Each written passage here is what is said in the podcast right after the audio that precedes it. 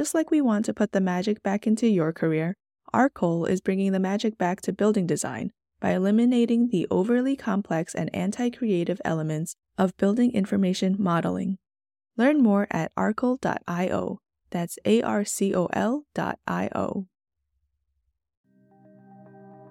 I think there are companies and environments out there that are very much working on architecture and construction where it's possible to have a healthy environment and a different approach to it. I think there are options out there, but yeah, they just take a little more looking. Welcome to Tangents by Out of Architecture. Out of Architecture is a career resource network helping designers apply their incredible talents in untraditional ways. We're highlighting some of our favorite stories from the amazing people we've met along the way. We will hear how they created a unique career path for themselves from the wide variety of skills and talents they developed in and out of architecture. This is your host, Sylvia Lee, and I'm excited to share that this season we're highlighting our Out of Architecture community members. At the end of each episode, you'll hear a little bit from a community member about where they are in their career journey, so make sure you listen to the end. Our guest today is Anamika Goyal, Director of Operations for Architecture and Construction at Riley Projects, and our newest OOA advisor. She shares her experiences from working in more traditional architecture firms all the way to innovative startups in the AEC industry. Hear Anamika's insights into leadership, management, and finding a career that fulfills a passion for building without leaving architecture. Check out our episode show notes where you'll find some recommended resources from Anamika, and listen to the end to hear from Luis Velez from the OOA community. Welcome to Tangents, and let's get started. How would you describe yourself in three words? First one is definitely something along the lines of leader and leadership and mentor. I'm combining all those as one term. so maybe I'm cheating a little here. But yeah, I think I've been lucky in that in my past few jobs and my current job, I've had the opportunity to both coach and mentor, both in and out of work. And that's something I've realized that maybe even more so than the work of working on buildings and the built environment is something I really enjoy. And I think a lot of that comes from my mother has a lot of those qualities. I'm the oldest sibling in a pretty big family and have lots of younger siblings, younger cousins, etc. So I think I, I didn't realize it until recently, but I think that's just a big part of me. I think another one is probably a problem solver. I think I really enjoy, and I think this is part of what draws me to the profession is I really enjoy just being given a challenging problem, a hairy problem, like ideally a pretty multifaceted one. And I think the enjoyment of this also comes from the freedom and resources to do what it takes to solve it. But I think if all those things are in place, I really enjoy just tackling a big question like that maybe doesn't have an answer and figuring it out for the first time. And the third one is maybe like something along the lines of connector. I think, again, this works really well with my role in my past few jobs, just like a lot of work connecting people, helping others communicate. I think, especially in architecture, there's a lot of work that architects need to do in terms of helping builders communicate with designers or companies communicate with cities or everyone communicating with the client and being able to speak that language and knowing which words and which language will resonate with each audience is really helpful. And then just helping different parties find their shared motivations and shared goals. So just getting everyone back on the same team where a lot of times it can feel like people are working against each other's interests. Awesome. You said a lot of really cool things there that I'm looking forward to diving into. But for some background information, what is your background in architecture and where are you now? Yeah. So my started in architecture pretty late in that I had finished college and worked for a couple years before I realized I wanted to study architecture and become an architect. Full disclaimer is I am not officially registered on paper yet as an architect, very close, but I'm going to use that term anyway, but just want to make that disclaimer in the beginning. Like I said, I did my undergrad and I was pre med in undergrad. So my majors were biology and chemistry. However, I was spending as many free seconds as I had in the art studio instead of the lab. And I think that told me something that I knew for a long time was that it was important for me to have creativity and just this kind of act of making something that didn't exist yet. And I think also that kind of like aesthetic and design sensibility. I think combination of those I realized was really important to me. At the same time, fine art didn't really resonate. I think that science part of my brain is like still alive and well. And I needed something that was, I think, a mix of the two. So all that is to say, it took me a while, but I finished out my degrees in biology and chemistry and took my MCATs and started applying to med school. But then at some point during that, realized it, I was doing it for the wrong reasons. Took a couple years to just I think it was for like two or three years. I had this cycle of working for 10 months, saving up money, quitting that job, and then traveling abroad for the summer and then spending everything I had saved and then doing that again, which in your early 20s, I think is a great time in life to do that. Definitely wouldn't be able to do that now, nor would I want to. But yeah, it just, I think, taught me a lot about who I was and what I cared about and what I found exciting. So after that, architecture school felt like a very exciting move. So I ended up going to Cornell for their three and a half year MArch program. And then after that, started working at a couple firms on the East Coast. And you have a pretty cool list of firms. Can you name some of those places that you've been? Yeah, sure. I think the internship wise, probably the company based in Sierra Leone that I worked for called Architectural Field Office. Really talented guy named Killian Doherty, who specializes specifically in urban growth after a major conflict. So, a lot of like post war countries that are very much infrastructure emerging and developing. So, we spent a summer in Sierra Leone. I think, like firms wise, I spent a summer at WXY in New York. After school, worked at Kieran Timberlake in Philadelphia. And after that was at WeWork for shy of three years, and then was at a startup called Cottage for shy of three years. and am now at a design build company based in LA called Riley Projects. Very cool. Can you say a little more about your current role? and even like Lincoln Cottage a little because these are very new types of places that deal with building projects. Yeah, and I I would maybe include WeWork in that list. Kieran Timberlake, I think for certain reasons wasn't a place I saw myself long term, but was an incredible place to learn the basics of just becoming a well-rounded architect. Just like a lot of emphasis placed on quality design work, positive client relationships, like very professional clients and that largely we were working for uh, like big theater companies or entertainment corporations or a lot of universities. So there's just like a there's a certain level of polish you need to bring as the service provider if your client is already so professional. And I think that was just a really good example for me to have immediately after school. A lot of emphasis on documentation, detailing, QA, QC, just these things that are the fundamentals and definitely helped me in future jobs. However, I was definitely feeling just going back to that kind of like connector and problem solving and leader, those three words I had used earlier. It felt potentially being at a company that was earlier in its history and smaller, and I think also more vertically integrated, where there's an aspect of the design process, but then bleeding heavily into the construction aspect as well. That felt like a better fit for me based on at the time WeWork was emerging and growing. This was in 2018, I think. And so, yeah, based on that, took that job, which was fantastic. I think, like, even with everything that happened with WeWork, if given that same choice again, I would would go for it again. Just learned a ton, but I think that was what was exciting about WeWork is like an opportunity to be involved in heavily involved in the design process, the bidding, pre-construction process, and then also in the construction process. But then on top of that, there was this whole layer of business operations and how do you do things that scale? And how do you think about the health of how this project is going in the context of how the whole business is operating?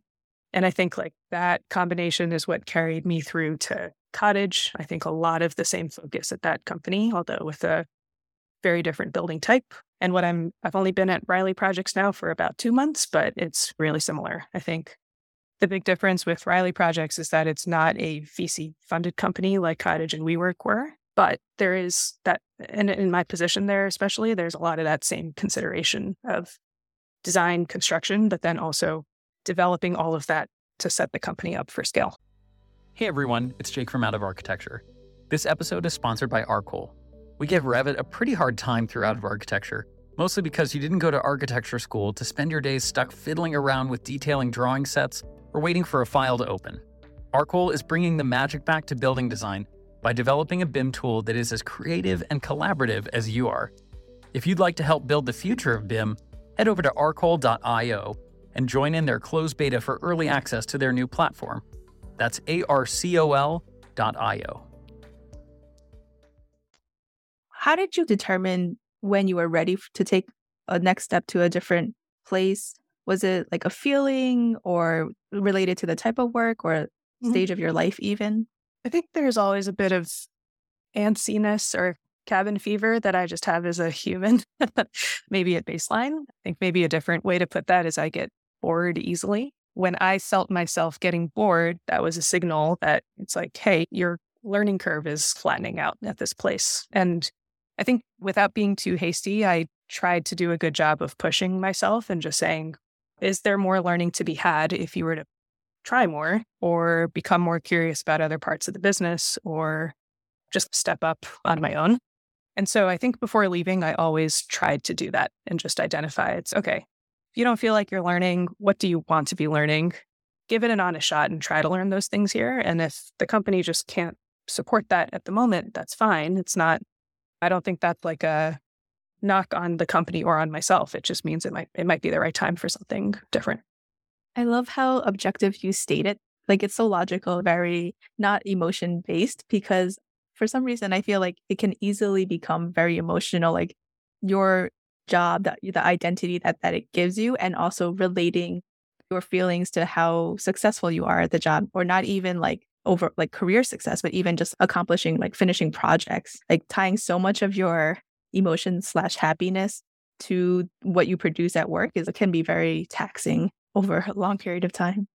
Absolutely. I'm not to say I'm so objective in the moment and perfect at that. There's this saying, it's do what you love. And it's not do what you love, you'll never work a day in your life. It's do what you love and you'll never have healthy boundaries between work and self esteem or whatever the joke is. And it's tricky. I think a lot of folks who do go into architecture or any type of design career are doing it so much for the passion of it and how much they identify themselves as being creatives and being designers. And it can be really hard to separate. But I think it's helpful if to develop a practice of just stepping back and just saying, what do I need at this time? And what can this employer offer to me? And if those things don't match or it doesn't seem like they could come to match within six months or a year or kind of however long you're willing to give it, then yeah, I think just making it more objective and saying, let me see if there's an employer who has a little bit more of what I'm offering at this time. And employers are dynamic too, right? It's like a company that could offer you something today might not be able to offer you what you need in two years or vice versa. Yeah. And definitely from my experience in an architecture firm, I think they want the best for you. You think that your managers will provide it, and maybe they're trying, but maybe their hands are tied or the firm just doesn't have the projects to put you on. So sometimes, even though they say they will, maybe they can't. Whatever the reason is, I think sooner or later you really have to start taking control in your own hands instead of waiting on your environment to change if it's noticeably not changing i find a lot of architecture firms don't change as quickly and that's why you know people are looking for careers outside of architecture where there's a different time frame for sure yeah i do think everyone needs to be the driver of their own career path, just like you need to be the driver of your own life, right? And work and career is a big part of that. So, yeah, I would agree. I don't think you can really, even if you assume best intent, I don't think you can rely completely on an employer doing that for you or even knowing what you want or what you need. And I think it's probably in everyone's best interest to just start learning how to have those conversations with themselves. What's another thing I realized is that your employer also has their best interests at heart. So even if you have a really great relationship with them, I think that's what I found out during the pandemic. At the end of the day, they're watching out for themselves before they watch out for you. And I think that's like a harsh reality sometimes. It is, yeah. And I'm I think it's painful and people have to learn that through direct experience, but it's true. It's like a company is going to make decisions in the best interest of the company. I think if you're lucky and have leadership at the company that seems to be very people focused, you know, maybe that can help. Maybe there's like a softer approach to it. But at the end of the day, companies will do what they have to do. I think that kind of segues into a question I had before when you said the health of the project in relation to the overall company. Mm-hmm. And can you elaborate that on that a little more? Because I think it's very different. Architecture, I don't really think about the project financials or the company financials to the most part. But once you move into tech and startups, actually, it's very clear that what the focus of the entire company is to keep making money. Yeah. And I think I maybe want to take this moment to make a distinction between getting out of architecture. I think there's a distinction between working at a traditional architecture firm versus still working on buildings and the built environment and projects that are architectural. And I I think a lot of really talented folks in a desire to get away from the environment of a traditional architecture firm maybe whether they wanted to or not, or maybe didn't have a chance to really investigate deeply, I think end up working in fields that have nothing to do with buildings and architecture in the built environment or spatial design. I think because there is such an aversion to and so many downsides to the traditional architecture firm environment. But I think one plug I would like to make is I think there are companies and environments out there that are very much working on architecture and construction where it's possible to have a healthy environment and a different approach to it. And yeah, these tend to be smaller and newer companies, and maybe there isn't that same same exact steady, super steady, super overly steady job security that you get in an architecture firm. But at least for me, it's been a really rewarding place to be where, yeah, I'm not at. I'm like very far from a traditional architecture practice at this point, but I've always known that working on buildings was really important to me. And I think just I think for anyone out there who's looking, I would encourage you to just keep finding ways. If I don't know, I just feel if we all put in so much work to going to architecture school and learning how to design buildings, like if nothing else, it comes from a love for doing that. And I would just love to plug that. I think there are options out there, but yeah, they just take a little more looking.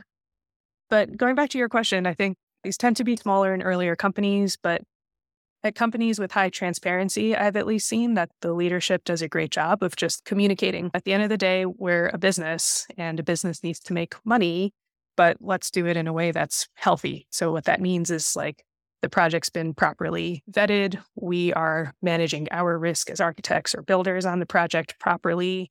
We're resourcing the team correctly so no one's either underutilized or overutilized, which could mean either bored or burnt out. It's like we don't want either of those things for anyone on our team. Mm.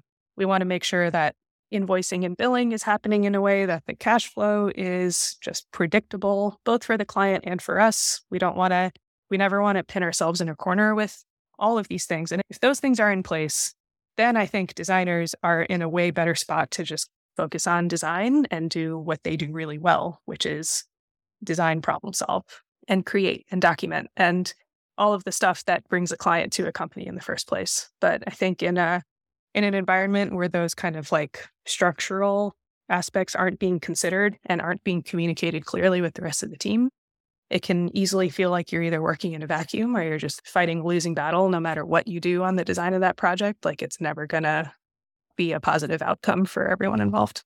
I think you're stating exactly what the problem is as a person working in architecture, like in a traditional architecture office. Sometimes it doesn't feel like things are changing if there's a problem with staffing. But if there's a problem with staffing on every single project, like why can't we fix it? Or like why is it like always sometimes projects are staffed heavily, then taken off when changes or budget or like pause in the project and then thrown on another project. Like it's a mess sometimes. And it's really nice to see that it is possible to do better. What is your take on like why it's so hard to manage studios a little better? Because at the end of the day, the people feeling like bearing the burden are those people working at their desks for extended hours every day. Yeah. I don't have all the answers, obviously. Like I've still, I've only worked at a handful of companies and there's a lot of perspectives here that are all valid. But that said, my take is that I think architects have a tendency to hire architects to do everything. It's like, why is an architect doing finances? Probably not the best fit. I think I think roles at companies that should go to individuals who are experts at them are probably some kind of finance leadership role and some kind of operations leadership role. in my career, I've definitely chosen to go the operations route. And that's like my title and role at Riley Projects right now is to manage the health of the operations of the company. And in our stage right now, that means like a very healthy balance between how projects are going and how people are doing. And I also feel like at architecture firms, there usually aren't people managers. There are usually project managers and project architects. And if you happen to get some mentorship or guidance along the way, it's a little bit accidental or just a second a second thought at best. So yeah, I think maybe that's coming out to three functions that and look, I get that it takes a certain number of a certain amount of revenue to be able to support roles like this, but I would argue that you probably shouldn't scale until you can figure out how to have these functions like pretty well defined. For companies that are maybe 10 people and fewer, yeah, this you might never get there and the intent might be to not get there. But I think for anyone who is at a company, like, again, these are rough numbers, but like 10 ish people or more, and you want that company to be a healthy place to work, I would say that keep an eye out for someone who's focused on the finances and has an expertise and background in finance. Same with operations, same with people. And that could maybe become a vetting strategy for anyone on the job market right now who's looking for a place to work that feels meaningfully different than an architecture firm. Yeah, and everyone has different interests. Maybe there's an architect that cares a lot about financials or just like numbers are their thing or like operations or like just people who work really well with other people and like creating good morale on teams and just getting teams to work well together. So I think people that shine in these places hopefully will have opportunities where they can make decisions. Sure. I'm curious what your approach to operations is. If you like to be really super organized in a particular way, maybe you that carries out throughout the rest of your life. So I'm curious if you have any go-tos, ways of doing things. It's funny how much of this just becomes personal style and then you have to be careful of if your personal style is influencing a company or a team too much. So that can I think like when you get to that point, it's important to be reflective about that. I think that to answer your question more directly, I think one of my approaches to operations is to be really good at zooming into details and then out to the big picture, like constantly, and being able to connect the dots there. I think without that, it's really easy to either just stay too far away from the actual work being done. And I think everyone's probably experienced the boss or manager who just says things that don't feel tangible or don't feel actionable or aren't realistic with the time you have to do them. And then if you're too much in the detail, then obviously it's really tough to guide a team and blend perspective that they themselves don't have from where they sit. Especially at a company where you're operating across design, pre construction, and construction. It's like a lot of threads going all across the teams and folks involved at different projects at different times. And you just have to maintain that big picture, but and enough awareness of the details. I think there's also probably also just like some basics of operations. A lot of this maybe comes from manufacturing mentality and without without going too far into the trope of a house is like a car, let's build a house like a car. Like not that. But I think there's probably a couple of business books out there that are really helpful in terms of one, understanding the health of an operation in relation to what stage of maturity your company is in. And I'm happy to share some of those titles later in this conversation. And then probably like another set of books that's been really helpful for me in terms of just like how to manage a team and kind of help everyone on your team reach their full potential. So I think that's those are maybe my three answers. I think understanding some basics of operations and knowing if you have serious bottlenecks or defects in your process, zooming in and out of the big picture and the details constantly and becoming very good at that. And then number three is probably the kind of people focus and knowing how to it's not even like extractive getting the most out of your people. Like I purposely didn't phrase it like that. I think it's more helping everyone reach their greatest potential, right? Because you want that, I think you want that to feel good from the employee's point of view and that their career is going in the direction they want it to. And that going back to our earlier topic is like you as an employer are helping your employee achieve what they deem important at this time. And I think if that can be a two way street, then it's probably better for both parties in the long run. Yeah, thank you for that clarification too, because sometimes companies do try to get the most out of their employees, but like at the detriment to their employees. Yeah. So it's not the same thing. Right.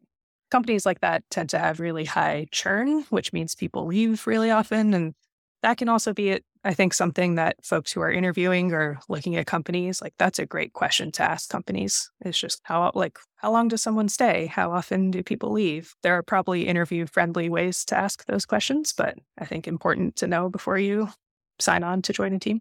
Yeah, I think also like when I was in architectural offices, a majority of the office skews very much more senior, older. And then when I look at the people that are in positions of leadership or really hard workers, just like leading a lot of projects or things in the company, they're also at the office all the time. Like if I'm going in on the weekend, I see a bunch of principals in on the weekend too.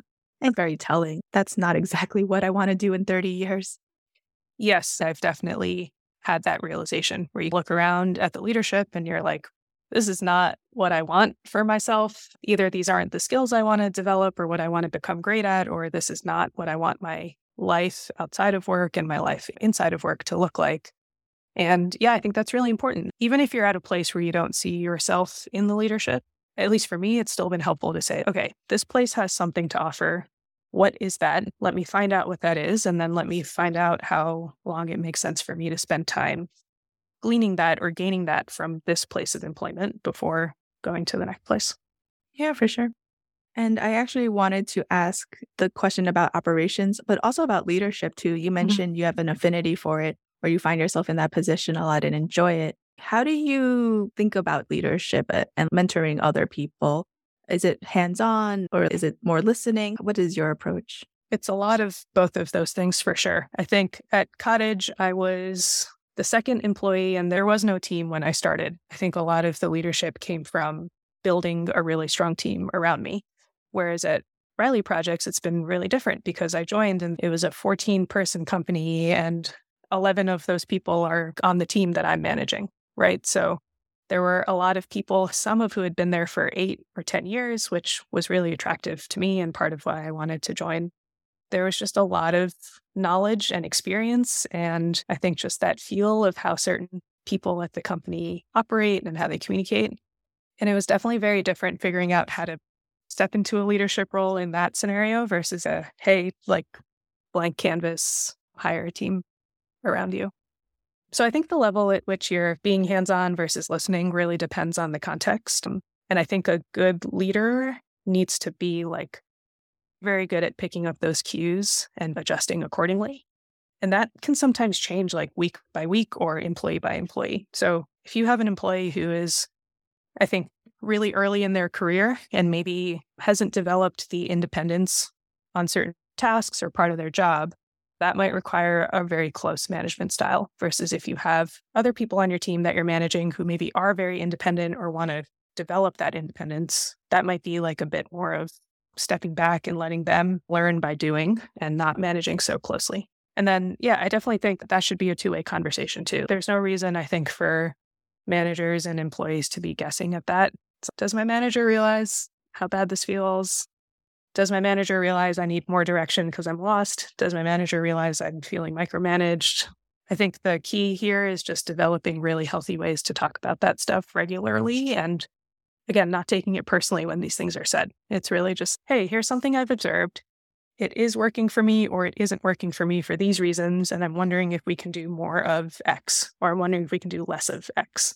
And then as the manager, it's a lot of just asking. It's like, hey, my style has been XYZ. I'm curious how this feels for you. And do you think it's enabling you to X, ABC in the ways that you want to? As much as possible, taking the emotion away from it and being open to that feedback is for me at least, been the best way to go. Have there been any surprises in your past experiences with managing people? And I ask that more so like something that you didn't expect and like maybe you were approaching something one way and then oh they turned out they wanted it in a completely different way or something that you didn't go as planned i'm the second most recent employee at riley projects and like i said like the majority of the company reports to me right now which has been interesting. I think like I've been very careful to, I don't want to step on people's toes, but I've been very pleasantly surprised with how just welcoming and open everyone on that team has been. And I think just craving more structure and more close management. I think where I was feeling like maybe I'm like I'm being overbearing or I'm spelling this out in too much detail, I think I think that level of attention has actually helped folks feel more productive and more clear in what they should be working on. So that's been definitely a surprise. It was like something I had to learn and realize, but I don't think I would have learned or realized had I not constantly asked everyone how this is going and how it's feeling. I think eventually it will also be my job to acknowledge when okay, this close management style, like folks are on task, on target, they are reaching a higher potential than they could a couple months ago. But now, actually, reaching their next potential means them being able to self manage a little bit more. So I think it'll be, as the manager, I have to lead that shift in terms of stepping back and enabling people to grow into kind of the next version of them of themselves at work. How did you move into this role like th- during your career of managing people instead of projects? I will say I think it's for now it's been a pretty healthy mix of the two managing people and projects. This again might come from the fact that I tend to work on either smaller or earlier teams where everyone's wearing multiple hats. Honestly, I'm probably a little better at the people management than the project management, but yeah, I don't know. I think it's just as early as possible and as early as makes sense and is not completely irresponsible. It's great to just work in as many different places as you can and try out as many different types of roles as you can. And I, I think even without going and doing a certain job for two years, there's a lot to be learned by just trying to grab informational interviews with people and really digging into it. What does a day in the life or a week in the life of your position look like? What does it mean? I think that can be really indicative. If you're hearing and doing things that give you energy, then you're probably onto something and you probably want to keep doing more of that. But if what you're hearing or doing in those experiences is draining and you're just like, oh, like talking to people all day sounds terrible. Like I really would just like rather really obsess over details for a week. Like that sounds amazing. I think it's I think once you get in the habit of kind of asking yourself if something feels right to you and this just chasing that, I think it makes it faster over the course of your career to land in a place that feels right. And you mentioned before understanding the day in a life of someone that, or like the jobs that you might want be interested in or take on. So, what does your week look like, a typical week? And maybe it's every day looks a little different. Right now, it is a lot of it's a lot of meetings. I think because I'm like I'm early to this company, everyone's early to working with me and with each other. I think that close management style has been really helpful. And as I've alluded to, like I'm right now managing three teams. There's an architecture design team, there's a pre-construction team, and a construction team. And the work of all of those three teams is quite different. You have a team that's completely in the field and in market, and then you have your design team is like almost completely remote at this point. Pre-construction a little bit in between, and also talking to external parties all the time. Yeah, I would say it's like still pretty fluid and I'm figuring it out. But right now, I think it's just been a lot of FaceTime with the team. So we get used to each other faster and work out the kinks faster so that eventually we can all develop that independence to run on our own. And I think at the point that happens, I'll probably start working more closely with the CEO. Right now, it's just about stabilizing and strengthening our current pipeline. But I think as that happens, we'll probably start thinking about how to grow the business into either new revenue streams or additional project types. And you mentioned that you were pleasantly surprised that the team wanted more structure. Mm-hmm. What kind of structure were they looking for that you added or like that you were able to, with your fresh eyes, implement? I think a lot of my team are first time managers. And so I think just even a lot of, there's like a workshop series I've started running at the company for just like management and leadership workshop. And I'm trying to drive home the points of everyday leadership. So it's just like the way you do small things really adds up to become your own personal leadership style. So, as an example, it's like how to take PTO in a way that no one feels lost or confused when you're gone and you don't feel like you can't step away because things will fall apart. So, it's just like planning ahead, over communicating, leaving an out of office plan, just making sure your areas of the business are covered so you really can just sit on the beach without a laptop and not worry about it. And that I think increases the quality and quantity of PTO that people can take. Small things like how to run a meeting. It's send out your main topics ahead of time. If there's something you want folks to read beforehand, send it out like a week early or three days early so that you're not killing half of your meeting time, just getting everyone caught up, and you can actually use that to discuss and make some decisions. And then, you know, how to leave a meeting with very clear action items. It's like who's doing it, what's what is it, and when is it happening by? And I think just like small details like that, I think have been really helpful to reinforce with the team here. And it's nice to just see folks be, again, very welcome to it, but I think starting to run with it on their own. Been interesting to reinforce that, but then also reinforce that everyone's approach to that very much is their own personal style and that my leadership style shouldn't be right for anyone else. It should only be right for me. It's music to my ears to hear you explain it in a way that, like, these things will help bring on positive benefits. So, like, maybe not everyone likes to be organized to that point and like worrying about every single detail. But if you can get PTO where you really can turn your phone off and feel comfortable about it, then it's worth it. And also, when you said like in all the little details of your day that add up to leadership, yeah, that just sounds beautiful. Who wouldn't want to work in a place like that? yeah, no, thank you. I'm glad that resonates. It's just a constant experiment, but one that I've been really happy to run and lucky to have the trust from my manager to run. So, yeah, I will give a lot of credit there to Noah Riley, who's the CEO and my manager at this job, but he's he's very open to change and trying new things and I think has put a lot of trust in his team. So, that's been that's been just really great environment for me to work in over the past couple months. Yeah, can we talk a little bit about autonomy cuz I feel you're given a lot of that, but also you're giving that back to the people that you manage and I feel like that really lets people shine in where they work. And like, what does a healthy workplace where everyone has that support and freedom, what helps create that or what have you noticed? Yeah, really good point. I think autonomy can sometimes be incredible, but I think too much autonomy can actually be a little debilitating where you just show up and there's been like 20 things vaguely discussed and you really don't know what you're supposed to be working on. And I think in an environment that's not very transparent and communicative, you also become discouraged to ask. It's, hey, I'm unclear about XYZ. What should I be working on? If that type of communication and behavior is discouraged, then of course you just have a tendency to stay at your desk. In this remote world, it's even easier to just be at your desk and be confused and end the day feeling completely ineffective, which I think most people in the world don't like to feel ineffective. I think I can safely say that.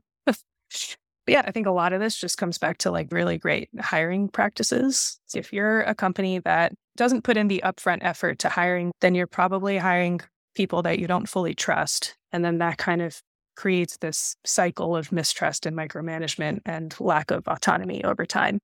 And then that probably also increases your churn. So suddenly your hiring process is way more about quantity and way less about quality. And I think, yeah, that you can start to see how that culture would perpetuate.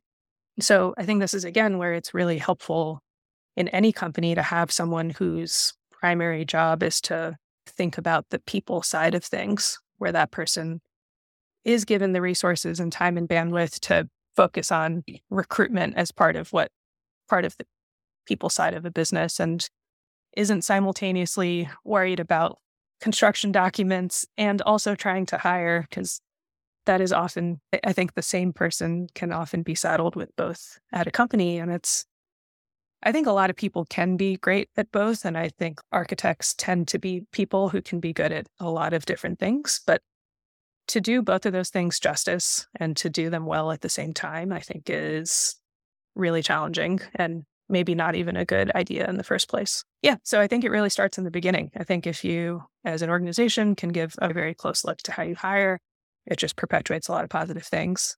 And I would say to anyone looking, I think you can learn a lot about a company from the hiring process. Just reflect on how you felt during your conversations with those people. Did you feel empowered and trusted? And did it feel like a two way conversation? Or were you in the room afraid to ask certain questions? Maybe your time wasn't valued. Maybe it felt disorganized. Like I think Usually, companies are on their best behavior during an interview. I think whatever gut feeling you get about a place based on that process is probably going to be true later on as well. Yeah, that's almost like an incredibly hard place to navigate through, almost like trying to understand the environment that you're going to be putting yourself into for a full time job. Because I didn't see any red flags like in my interview, but I feel very fortunate where I landed currently. And I have a very good relationship with all my coworkers that I feel able to say, hey, this isn't really working. can we fix things up and have it be taken the right way? But I feel like I don't know if I was able to see that would be so from the interview process. Although they were very communicative, like very on top of things. And actually, that was like, I want to work with people that get back to me right away. So maybe a little bit. Yeah, I think so. And then, so I think there's also a lot of strategy around as the employee how to handle an interview process. It's, I don't know if this is the right approach, but my approach is usually to let the employer run with it until you have an offer. But that time between when you have an offer and when you accept the offer, I think is your own chance to interview the company basically and just get your questions and concerns answered and do the level of vetting that you want to.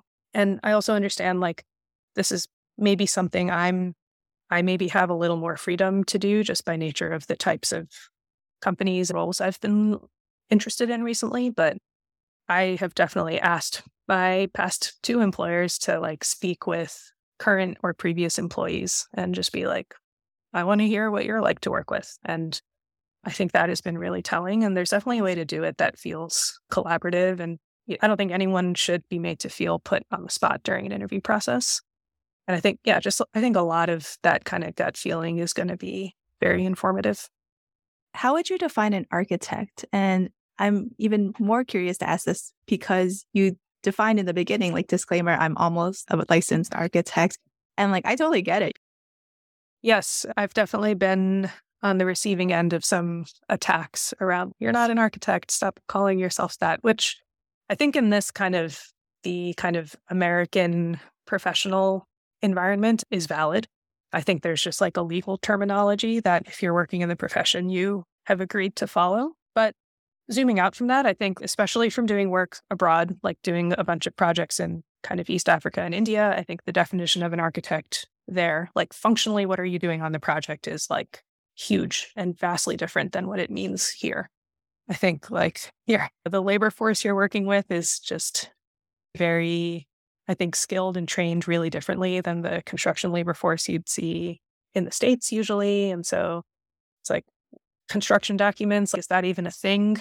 Huge question mark. Is there do you get any say over detailing and materials and spec? And probably not. You take what you can get but i think in those situations for those projects specifically which it was a lot of like schools and community centers it's like being an architect really means being a community catalyst in a lot of ways and i think being like really respectful of the fact that you are someone from a privileged country parachuting in. Yeah, I'm brown, which helps, but I'm still like American and very privileged. And I think have to be really sensitive to the context difference there. Versus, I think being an architect in a, at a firm on the East Coast, I think had a very traditional definition to it, which is part of what prompted my move to the West Coast, where kind of being an architect and having a background in architecture was, I think, more of a open door than a closed door. I think a lot of times in the traditional environment, it felt like that term was more designed to create limits as to what you could do. Whereas in these, I think it's the combination of being on the West Coast and being at companies that are just trying to do things differently. But again, I don't think it's the coincidence that these companies exist on the West Coast. I think that word has actually felt like a starting point of, oh, let's think of all the things you can do with this incredible set of skills and training that you have yeah, I think that definition is definitely still in the works for me, but I think it's maybe to give you a sense of how it's felt different through various experiences. Yeah, that's a very good description. And I'm really glad to see that it's a starting off point because, and like how you prefaced it earlier, out of architecture is not about leaving architecture at all. It's just taking our skills and doing more than what we've right. been doing in the past. And because it's so limiting, like you mentioned. Yeah, exactly. And again, to just repeat the plug from earlier, I think anyone out there who's sick of what work feels like, as much as possible, just try to separate that from like the thing you actually want to be working on. Because there are a million different ways to be an architect and be involved with whichever aspect of the built environment you find exciting. And I would say it's easier than ever now also to be self employed and still have a lot of the safety, security, and like health benefits, et cetera, that you would look to an employer for.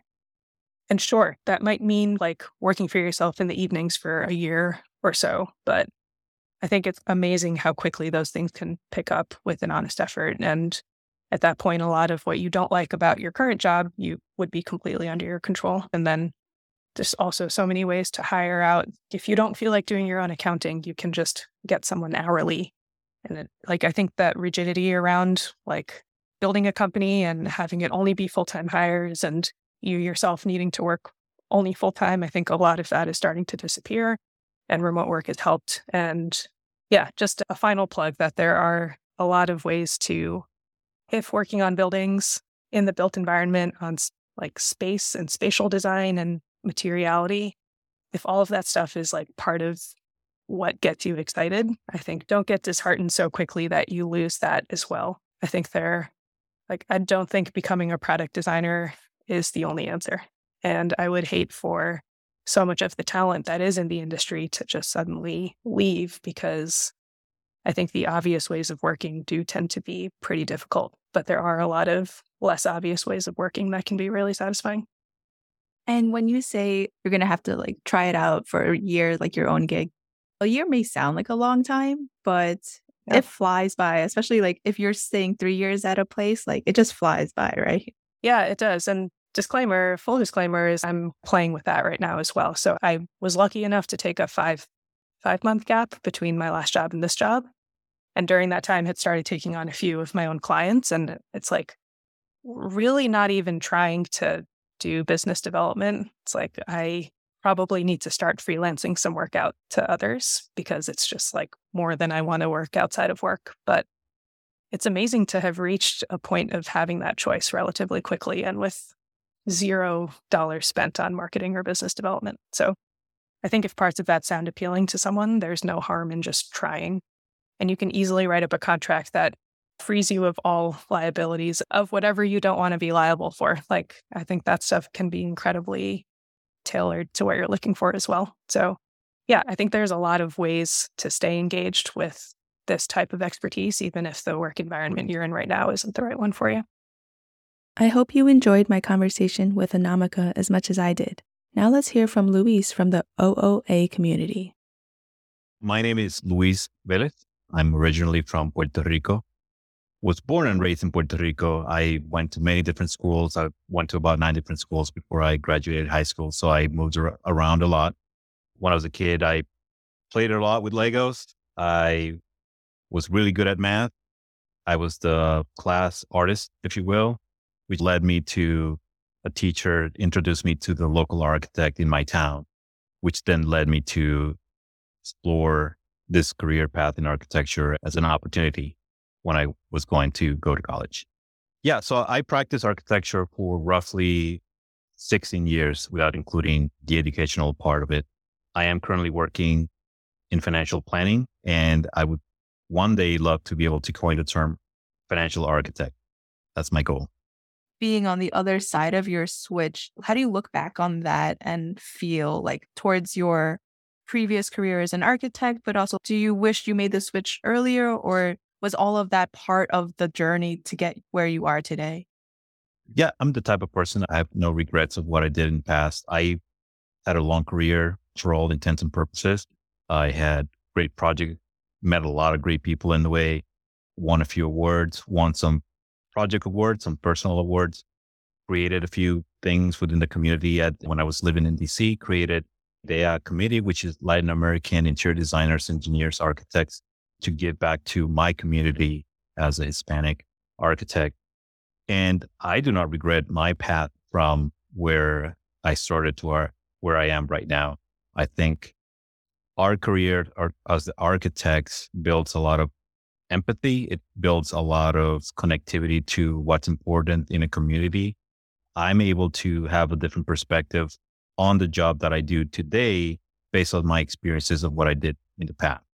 Um, so having said that, I really would not change anything else how my career developed over the next last 16 years. That's amazing. And it really sounds like where you are today is really just like the transformation of your goals as a person and like your abilities and skills. Being from Puerto Rico and in my upbringing in architecture school, a lot of the things we were doing were community based. We had community workshops. We went to physically going to communities, talk to the people there, trying to figure out what their needs were, and then provided projects that were headed in that direction.